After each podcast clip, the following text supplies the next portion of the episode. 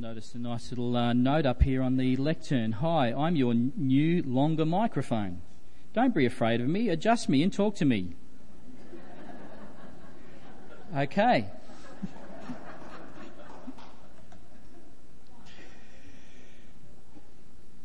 Let's pray. Gracious God and Heavenly Father, we want to thank you this morning that uh, we have this time together around your word. Help us to come this morning with expectant hearts, knowing that you desire to speak to us. So, Lord, quieten our hearts this morning. Help our inner being to be open and ready to hear what you might say to us through your Spirit.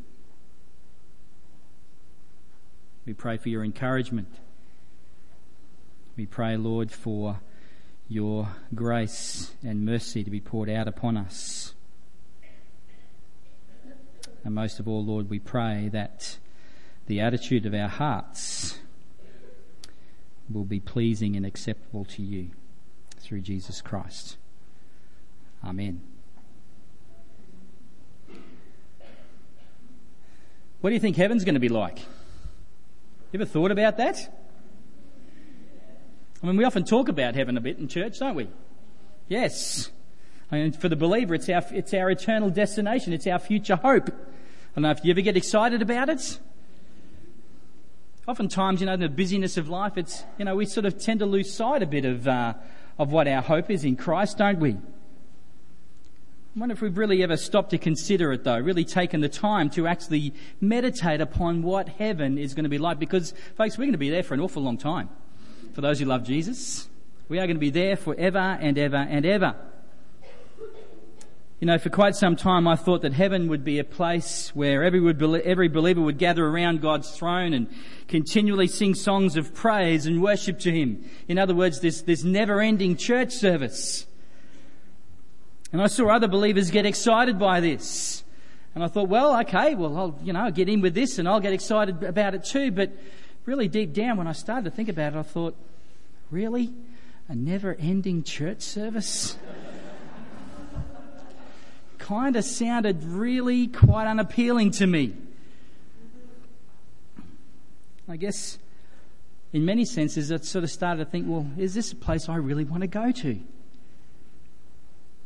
then I thought, okay, well, let's think a bit more about, about heaven. I think about, you know, what some of the images that the media and that sort of thing portray to us and, you know, have us think about, you know, here we are, we're, uh, we're there in heaven and we've got these lovely white gowns and maybe some wings or something like that. And here we are floating up there in the clouds, sitting on these nice, you know, comfy, puffy clouds playing these harps. I thought, wow, that sounds pretty boring too. And it started me thinking, you know, if that's people's impression of heaven, if that's what they think heaven's really going to be like, then no wonder people aren't in a hurry to sign up to a faith that really has that as its end goal, don't you think? But then when I read passages in scripture like this, in Hebrews 11, 8 to 10, we read by faith Abraham obeyed when he was called to go out to a place that he was to receive as an inheritance. And he went out not knowing where he was going. By faith, he went to live in the land of promise as in a foreign land, living in tents with Isaac and Jacob, heirs with him of the same promise. For he was looking forward to the city that has foundations, whose designer and builder is God. Here was Abraham called by God to leave his home, everything he knew, everything familiar to him, to go to this place that God was going to show him. God even didn't even tell him where he was going. But he went trusting in God and he went. And as we, as God continued to, you know, make, uh, make him known of the, the promises that God was, that God had for him and for his people, what God was going to do through him, he continually kept in mind this, he was looking forward to the city that has foundations whose designer and builder was God.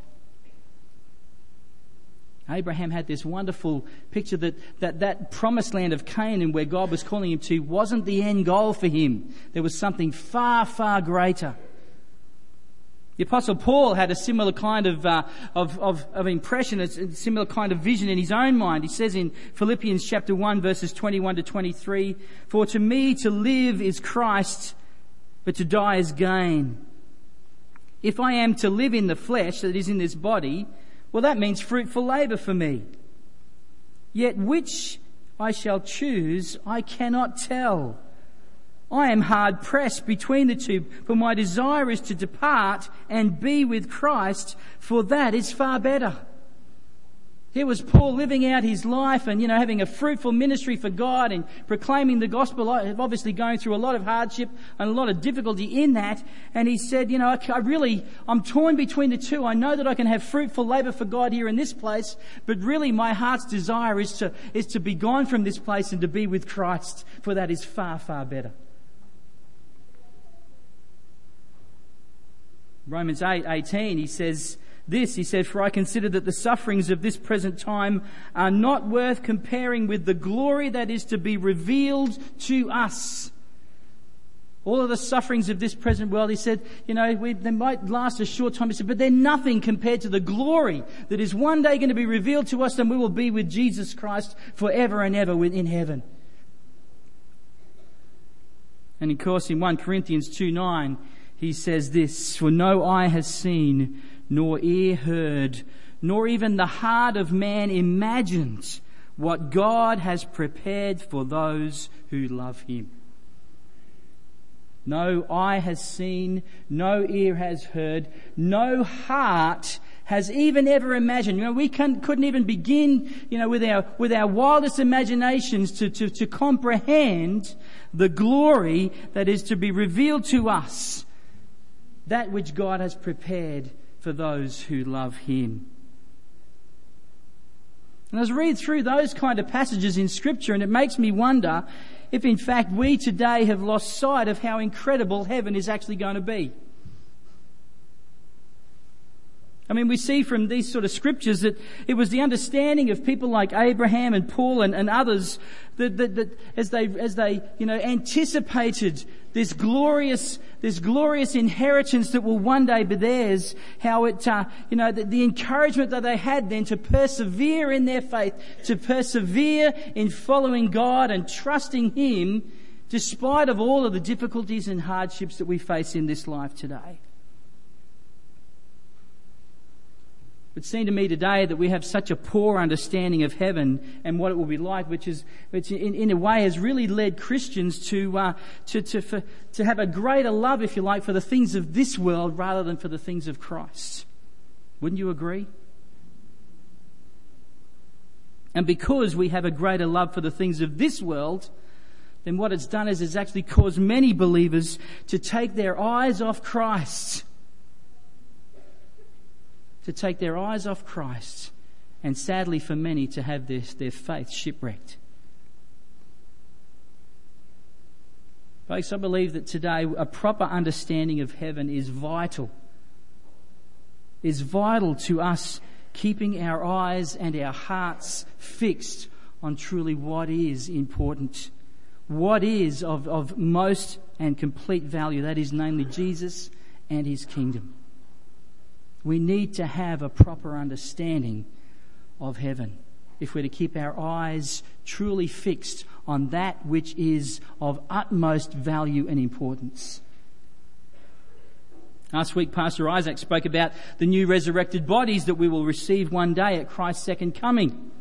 How those bodies which will be ideally designed for this eternal, this eternal life in, in the new heaven and the new earth, which the Bible speaks about.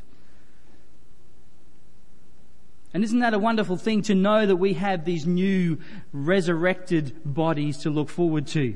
When we think of our own bodies starting to, to wear out and not function the way we'd like them to, to and the, the, you know, the difficulties and the, the, the aches and the pains and the, the, uh, the, the you know, the, um, all of the, the, the, the frustrations we have with our bodies today and how they just don't seem to do what we want them to do. We struggle with things like our eyesight and our hearing. We struggle things with, you know, creaky knees and creaky elbows and, and bad backs and things like that. One day we're going to have this new resurrected body which will be absolutely perfect. And there'll be no more suffering and no more hardship and no more tears and no more, no more pain. But I think the thing that we, you know, for the genuine believer today that we struggle the most with is sin, isn't it? That we get so frustrated and so, you know, downhearted, dis- dis- discouraged by the sin in our lives that continues to have its way and to bring that, that, that destruction and that devastation in our lives. You know, we, we certainly agree with the apostle Paul that says, who will rescue me from this body of death? And of course he says, praise be, thanks to Jesus Christ, that he's the one that will do that. And folks, to me, that's the thing that I long for the most when it comes to this new body is that this, we will finally be done with sin.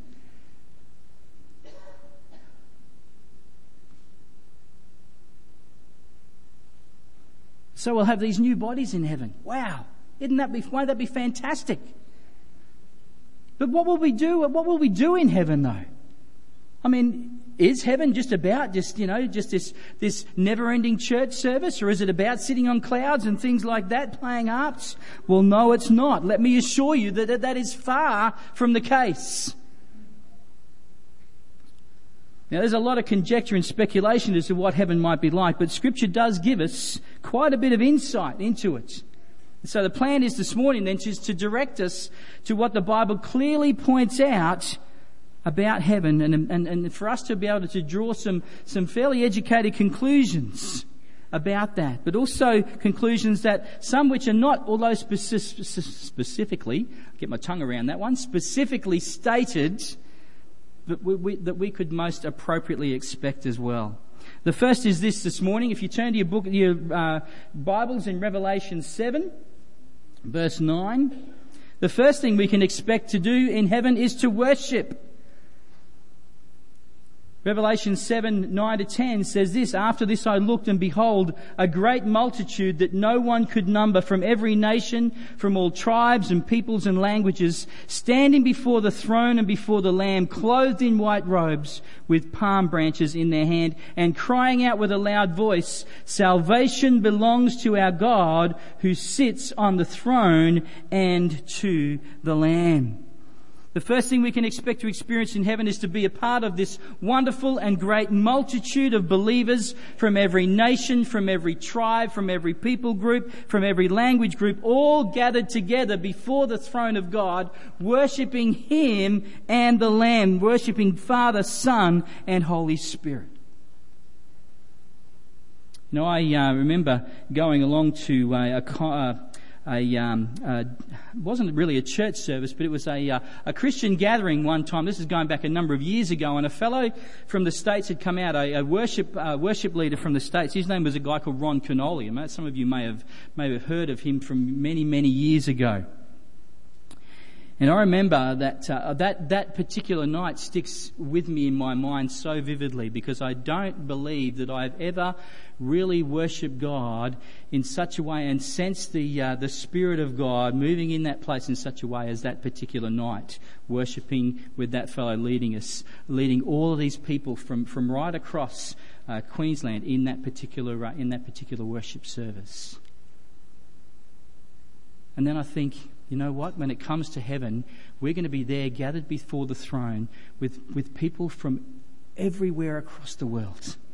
Believers from, from, from right the way through history you know, from right the way back to, you know, from people right the way back through, through time, through history, through history past, right the way through to, to history, you know, to, to history that is still to come in the future, people who are still got to come to faith. We're going to be gathered there from people all across the world, with, from every nation, from every tribe, from every people group, from every language group. We're going to be there and we're going to be worshipping God. And I believe that people will be worshipping God in their own tongues.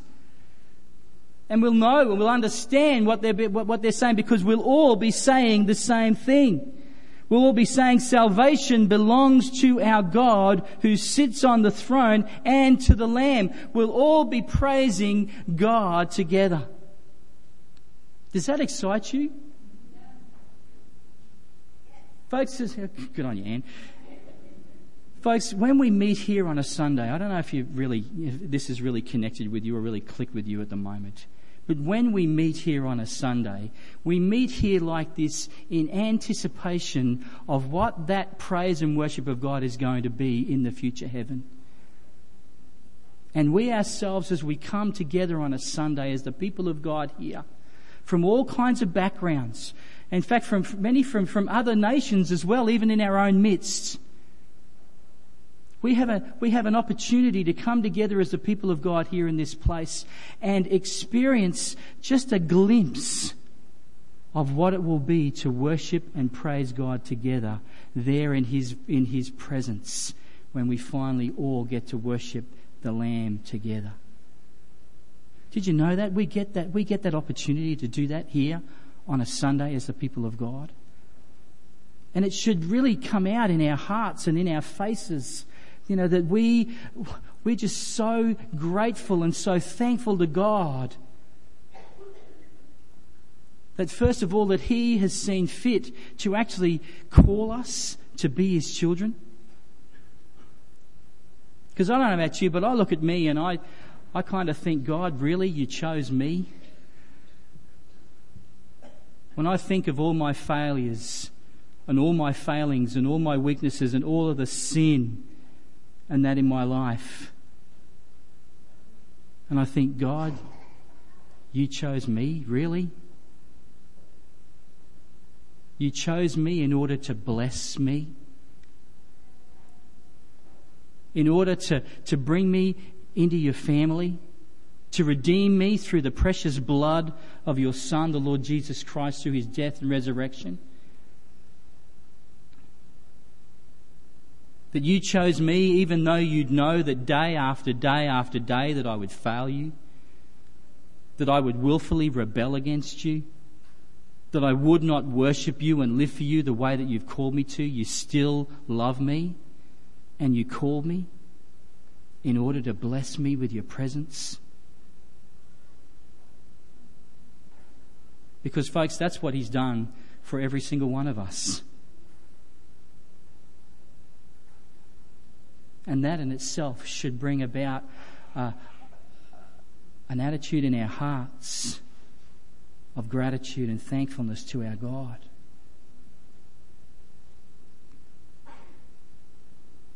Speaks about that we will be clothed in white robes, which is symbolic of the, the righteousness of Christ that has been imparted to us and the purity that comes from being the people of God.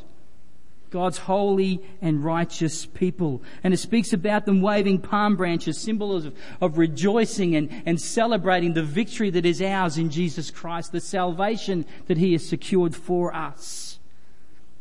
Folks, that'll be a worship service like no other. That will be a worship service like we have never ever experienced in our lives. A service where we'll be filled with absolute awe where we'll be free from all the inhibitions in our worship of God. I don't know about you, but you know, when it comes to worshiping God, sometimes here on a Sunday, in fact, probably a lot of the time here on a Sunday, you know, there are, we actually really want to kind of just really let ourselves go with worship of God. Some, some of you do anyway, I know that. But you feel inhibited by that because you don't know what others are going to think about you, what others are going to say about you. You don't know how it's going to impact on the person next to you and that sort of thing. But, folks, when we get to that day, there'll be no inhibitions whatsoever. And we will worship God and glorify Him in ways which we could not even have begun to imagine. That kind of thing, really, folks, should thrill our hearts. It should truly thrill our hearts. Revelation 4 gives us this wonderful and amazing picture of what God's throne is like in heaven. It says, The one who sat on the throne had the appearance of jasper and carnelian, and all around the throne was a rainbow that had the appearance of emerald, and from the throne came flashes of lightning, and rumblings, and peals of thunder. And before the throne was burning seven torches of fire, which is the sevenfold Spirit of God. And before the throne was a sea of glass like crystal And around the throne were 24 other thrones with 24 elders seated on them, clothed in white with gold crowns on their heads. And on either side of the, front, the throne, four living creatures full of eyes front and behind and, and having six wings. another image of what we find in Ezekiel chapter 1, all praising and worshipping God together. And folks, that is what we are going to experience one day. Here's a picture of the dazzling glory and the, the amazing brilliance of God and of His throne. And one day we will see this with our own eyes. And one day we will experience it. We will be filled with awe and wonder and delight. Can you imagine a time in your life when you were, when you were filled with absolute awe and wonder and delight? I remember uh, a few years ago, and I'm not going to tell you which one of our girls it was because I don't want to embarrass them, but uh, it was one of their very first Easters where they were old enough to appreciate Easter eggs. And uh, and um, we'd been sent some some money from the grandparents to, to, to buy them this, this you know buy the girls this, Easter egg. And I remember sitting it down in front of in front of our daughter, and she opened up the wrapping and she opened up this this you know, the, the paper and she peeled it off and then she found this this box. It was a Humpty Dumpty egg. And as she opened up the cardboard box and she took out this, this, this egg all wrapped in that lovely bright coloured foil and that sort of thing, and the look on her face was absolutely priceless. It was, I can't do it, I can't do it justice. But it was a, it was a face, and just for that instant, you could see the absolute awe and delight that was captured on our daughter's face when she realized what it was. And folks, that's nothing compared to the awe and delight and wonder that we ourselves are going to experience one day there in heaven when we're before that very throne of God. What a day to look forward to. What a hope that we have. We will worship. We will worship God.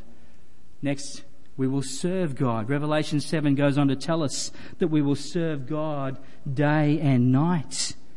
We will serve him day and night. There they, therefore they are before the throne of God and serve him day and night in his temple. He who sits on the throne will shelter them with his presence, verse 15 tells us.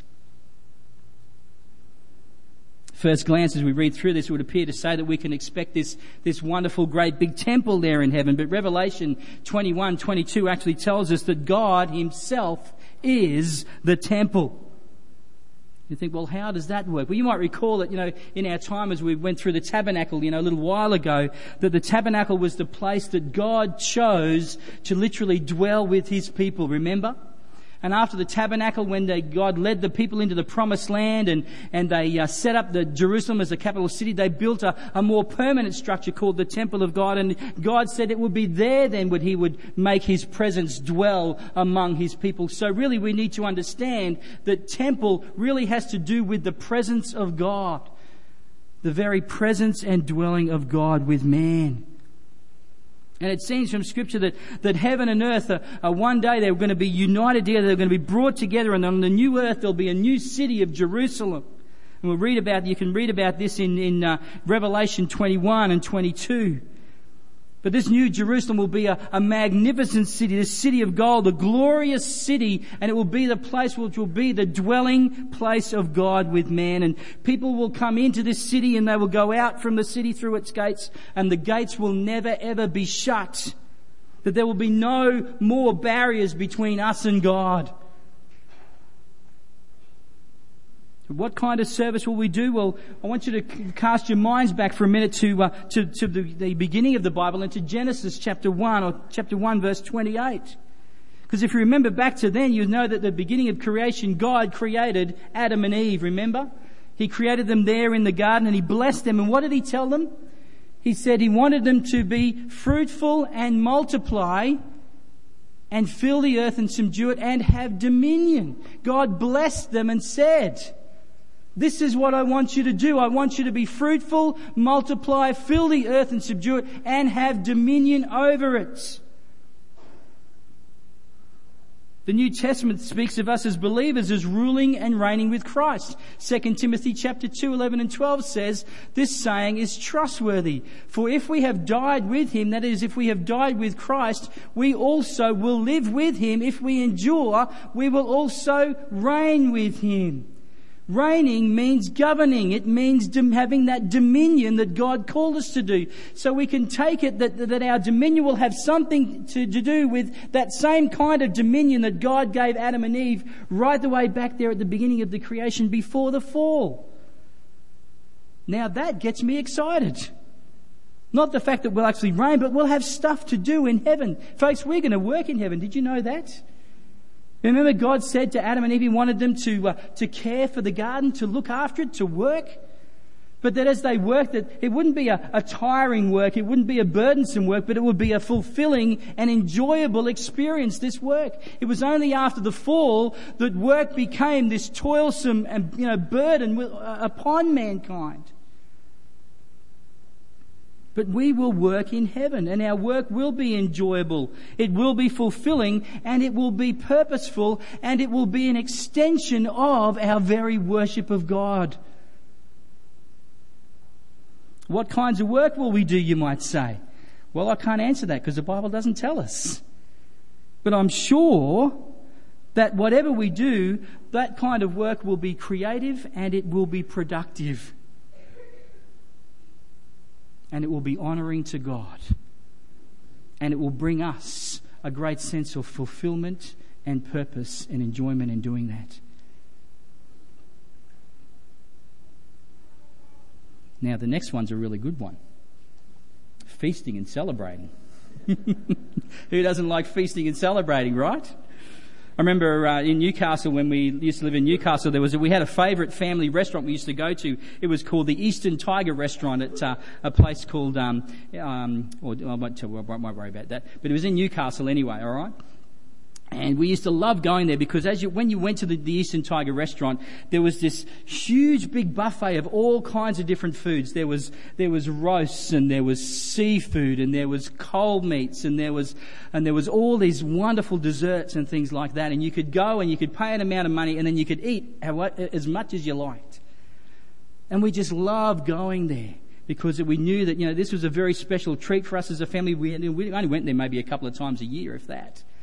But we look forward to it because this is wonderful and scrumptious. We, we could, you know, we knew we had this wonderful expectation, this anticipation as we went along to this, to this wonderful, uh, this wonderful place of food. Revelation 19 tells us that in heaven there is going to be a feast beyond any kind of feast we've ever experienced in our life. It's called the marriage supper of the Lamb, where we will be invited to sit and dine at the banquet of our Lord Jesus Christ. Jesus spoke to his disciples at the Last Supper, telling them that he would not drink again of the fruit of the vine until the day when he would drink it new with them in the Father's kingdom. Matthew 26, 29. In Matthew chapter 8 and verse 11, he says this, I tell you, many will come from east and west and recline at the table with Abraham, Isaac, and Jacob in the kingdom of heaven. Did you know we'll sit down with all the saints and we'll know, we'll know Abraham and Isaac and Jacob? I don't know about you, but I'm looking forward to that day where I can sit at the table, maybe across from Abraham or across from the apostle Paul or somewhere like that and actually sit there and have a meal together and actually talk with them about their experiences of what it was like to serve God in their day and in their lives, of what, you know, of how God had worked in their lives. How exciting is that going to be, hey? Hallelujah.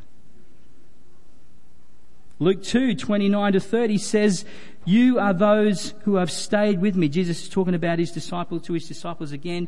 You are those who have stayed with me in my trials, and I assign to you as my Father assigned to me a kingdom, that you may eat and drink at my table in my kingdom and sit on thrones judging the twelve tribes of Israel. Isaiah, the prophet Isaiah in Isaiah 25, 6 to 8, speaking of this, this future day says, on this mountain, the Lord of hosts will make for all peoples a feast of rich food, a feast of well-aged wine, of rich food full of marrow, of aged wine well refined. And he will swallow up on this mountain the covering that is cast over all peoples, the veil that is spread over all nations. He will swallow up death forever and the Lord God will wipe away tears from all faces and the reproach of his people he will take away from all the earth, for the Lord has spoken. Folks, we can expect that in heaven we will feast and celebrate like we have never feasted and celebrated before.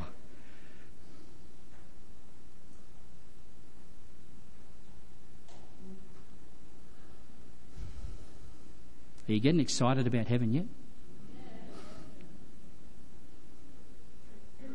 Finally, we will know a perfect community. Folks, we are the church, the bride of Christ. And heaven's going to be a place where we will live forever with every other believer who has ever lived or who will live. Yes, even the ones we don't get along with right now.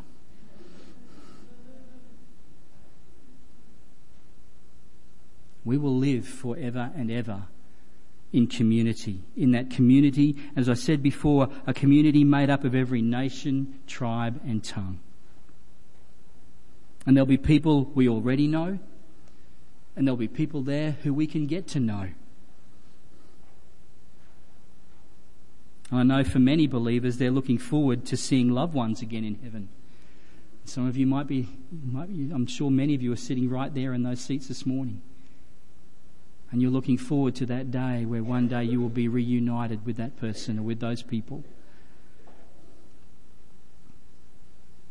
The Apostle Paul writes to those believers in the first century who were grieving the loss of their loved ones, and he offers them this comfort. He says, in 1 Thessalonians 4:17 we who are still alive will be caught up together with them in the clouds to meet the Lord in the air. Paul himself anticipates that one day we will all be united together there with the Lord in heaven.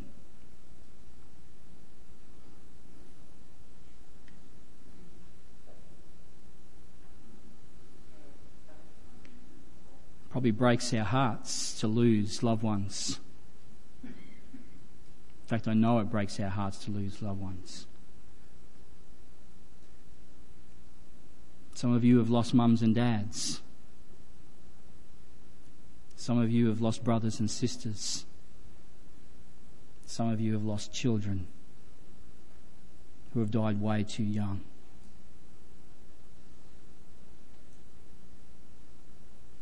But for those who love Jesus, we are told that we are going to see them again. And we will be with them forever and ever. But, folks, that also reminds me of the fact that there are for many of us today who have got friends and family who still do not yet know the Lord Jesus Christ as their Saviour.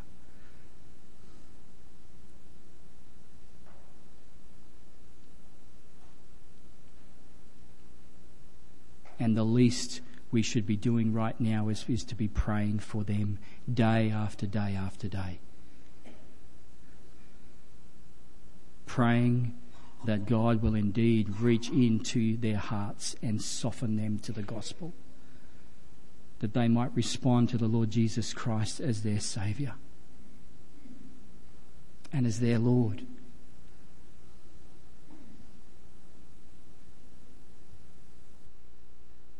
But family myself.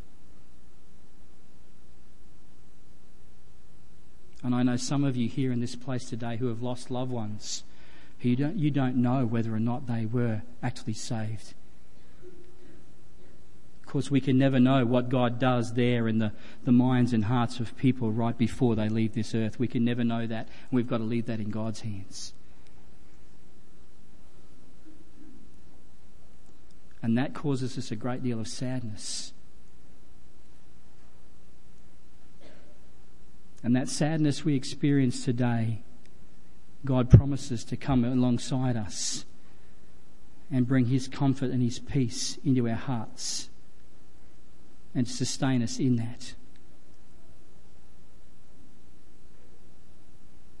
But He promises that there will come a day when we will no longer have or bear that pain. We will no longer bear that hurt that He will indeed wipe away every tear from our eye. Folks, in heaven, our relationships with each other will be of a greater and more wonderful quality than anything we can have here on earth because in heaven we will be completely unaffected by sin. Every relationship we have here in this place, here on this earth nowadays, is affected by sin, and so it is imperfect. No matter how wonderful a relationship it is, it is still imperfect. But God says there will come a day when we will be completely done with sin and our community, our fellowship, our relationships will be so glorious and so beautiful and so wonderful. This new heaven and new earth, it is there we will know perfect community. We will work and we will rest. We will feast and we will celebrate. We will continue relationships that began here on earth, and it will be the most perfect, the most joyful, the most glorious, the most satisfying, the most wonderful existence we could ever, ever hope to have or imagine. And folks, it will never end. But the best part, the most wonderful and the most glorious part is that we will be with God. Father, Son, and Holy Spirit we will be in the presence of God. We will live in His constant presence, worshipping and praising Him, whether it be there before His throne or whether it be working or in whatever capacity He has us working, and we will experience His tender and perfect love as our shepherd, as Revelation 7:17 says. For the Lamb in the midst of the throne will be their shepherd, and he will guide them to springs of living water, and God will wipe away every tear from their eyes. We will be coming home. We will be going home. Back in 2010, we took a team from this church to Fiji for, for, uh, for a week, a bit over a week.